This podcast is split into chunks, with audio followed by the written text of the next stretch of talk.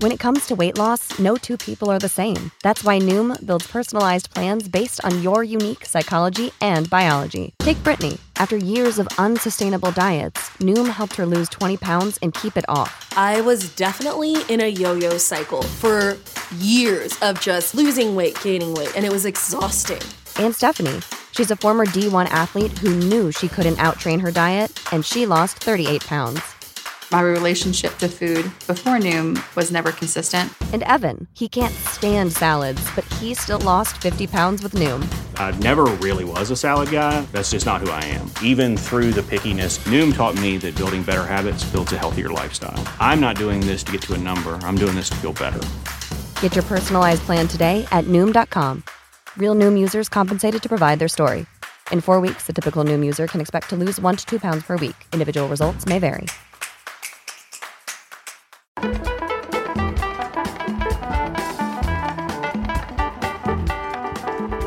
As Labor Day weekend approaches, we want to talk about unions and politics. You'll remember that the Supreme Court dealt a major blow to organized labor in June when it ruled 5 to 4 that government workers who choose not to join unions may not be required to help pay for collective bargaining.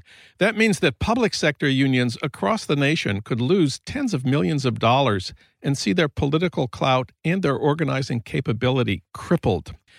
For comment, we turn to Lee Saunders. He's president of AFSCME, the American Federation of State, County, and Municipal Employees, which represents 1.6 million members. Lee Saunders, welcome. Thank you. Glad to be on the show. Well, that Supreme Court ruling came in a lawsuit against AFSCME, your union. Remind us what that was about. Well, it was brought by a state worker out of uh, the state of Illinois who was opposed to paying fair share fees to the union for benefits that he derived from the union. Uh, what I mean by that is that uh, we have the obligation, the union has the obligation to re- represent members and non members alike. Uh, so they are covered by the collective bargaining agreement. We have to represent them uh, in grievance proceedings all of the benefits are that are derived by negotiating that contract and being represented by a union. Those benefits are also received by non-members who, before the Supreme Court case, were paying agency fees. Since the Supreme Court case, uh, the entire public sector across the country is now right to work, meaning that if you don't want to be a member, you don't have to pay an agency fee, yet you still receive the same level of benefits that union members receive the recent Supreme Court decision overturned.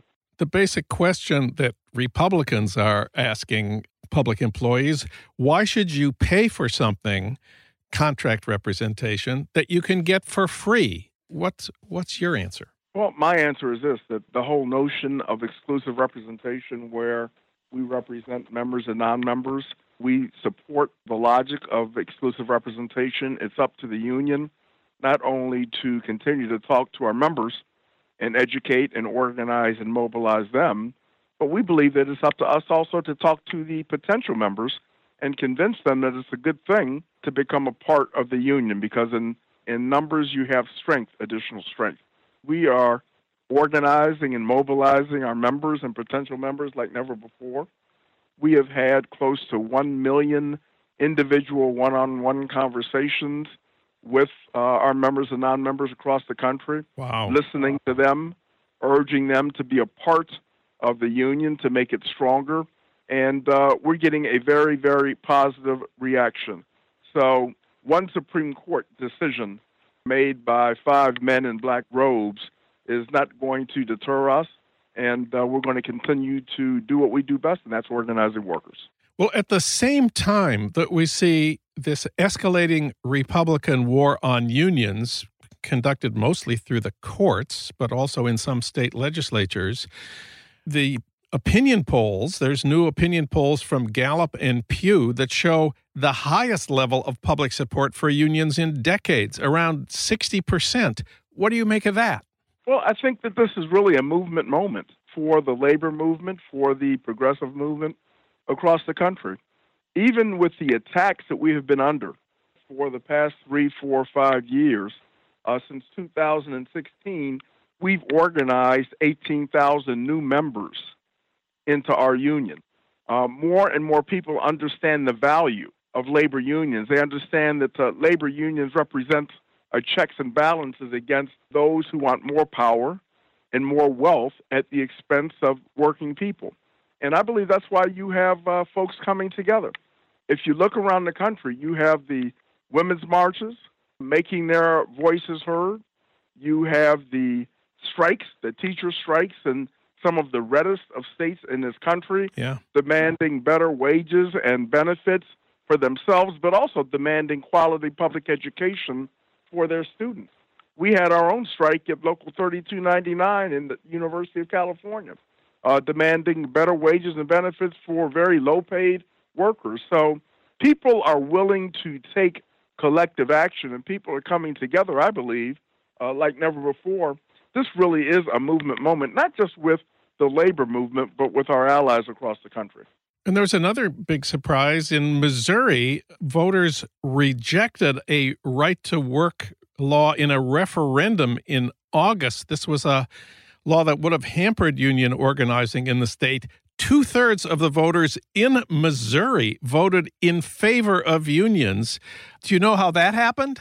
Well, I think it happened. In fact, I know it happened because number one, we hit the streets.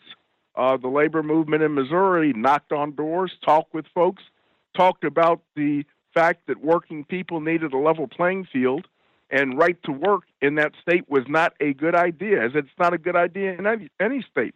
Now, don't confuse this though. In with the Supreme Court decision that was passed a couple of months ago, right to work in the public sector is still the law in the land, uh, law of the land. Yeah. In Missouri, this was right to work covering pu- private sector workers. Okay? okay, and we were over to overturn, able to overturn that law because the legislature passed right to work. The governor signed it, but through organizing and mobilizing and educating communities throughout Missouri, they turned out and they stopped right to work in the private sector in that state. That just shows you that people are willing to make their voices heard. They're willing to fight back. They see that uh, the, the playing field is not level, and they want to do something about it. Well, there's, of course, one uh, very big immediate uh, question about the Supreme Court's June decision. Democrats count on unions like AFSCME to play a central role in voter registration before Election Day and turn out the vote work on Election Day. This means what you've been talking about door to door canvassing, phone banking, which are much more effective than TV ads in mobilizing people to vote. We, of course, have this election coming up on November 8th. My, my question is whether the Supreme Court decision will affect AFSCME's canvassing, phone banking, registration, and turnout efforts leading up to November 8th, which, of course, is what the Republicans are trying to accomplish. We're, we're going to be going all out, and we have targeted races all across the country especially at the state and local level. Uh, although we understand that the congressional races are very, very important, what happens here in Washington, D.C. is, is very important. But we're going to have, uh, I think, a political program uh, that will be second to none. And how we're doing that is sitting down, talking with our members and potential members one on one, listening to what they've got to say, talking about the issues, not talking about personalities, but talking about the issues that impact on them every single day, whether it's health care, whether it's retirement security, whether it's the privatization of public services, whether it's the attack on Social Security and Medicare and Medicaid. Those are the kinds of issues that we're talking with our folks about. They understand it and they get it. And they understand that the only way that we can counter the attempts to take away those kinds of benefits is to hit the voting uh, the voting booths in uh, in November. So we're continuing to mobilize. We're continuing to knock on doors like we've uh, never done before. We're finding that uh, our communities are excited, they're engaged, they're angry, and they are going to make their voices heard. Let me ask a little bit more about the state level races. Mostly, we've focused here on elections to the House and the Senate because, of course, people want to put some checks on Trump. I know that in some states, election for governor is a key for unions and for liberals, especially in the uh, Midwest. Uh, tell us a little bit more about the gubernatorial elections. Well, first of all, uh, gubernatorial elections are very important, not only because governors have the ability to push for change, negative change, as far as collective bargaining rights are concerned, as far as attacking uh, working families, attacking uh, workers all in those communities across the states. Um, so gubernatorial elections and state legislative elections are very, very important. But also, uh, many governors control the redistricting process, and we can never forget the importance of that. So we've targeted states like Ohio and Michigan, Wisconsin, Minnesota, Pennsylvania, Nevada, Florida. We're even looking at Georgia. We, we think we have a good chance there just to elect governors who are friendly and who believe in the kinds of issues that working families believe in. And we're going to do everything we can to get them elected. Lee Saunders, he's president of AFSCME, the American Federation of State, County, and Municipal Employees. Thank you, Lee, for talking with us today. Thanks for having me.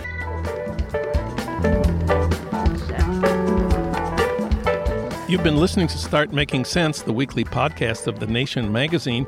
You can hear more interviews like this one at thenation.com, and you can subscribe to Start Making Sense at iTunes Podcasts, Pocket Casts, Stitcher, or wherever you get your podcasts.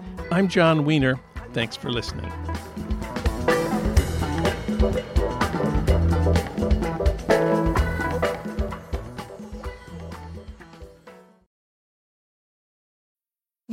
Need mealtime inspiration, it's worth shopping Kroger, where you'll find over 30,000 mouthwatering choices that excite your inner foodie. And no matter what tasty choice you make, you'll enjoy our everyday low prices, plus extra ways to save, like digital coupons worth over $600 each week. You can also save up to $1 off per gallon at the pump with fuel points. More savings and more inspiring flavors make shopping Kroger worth it every time. Kroger, fresh for everyone. Fuel restrictions apply.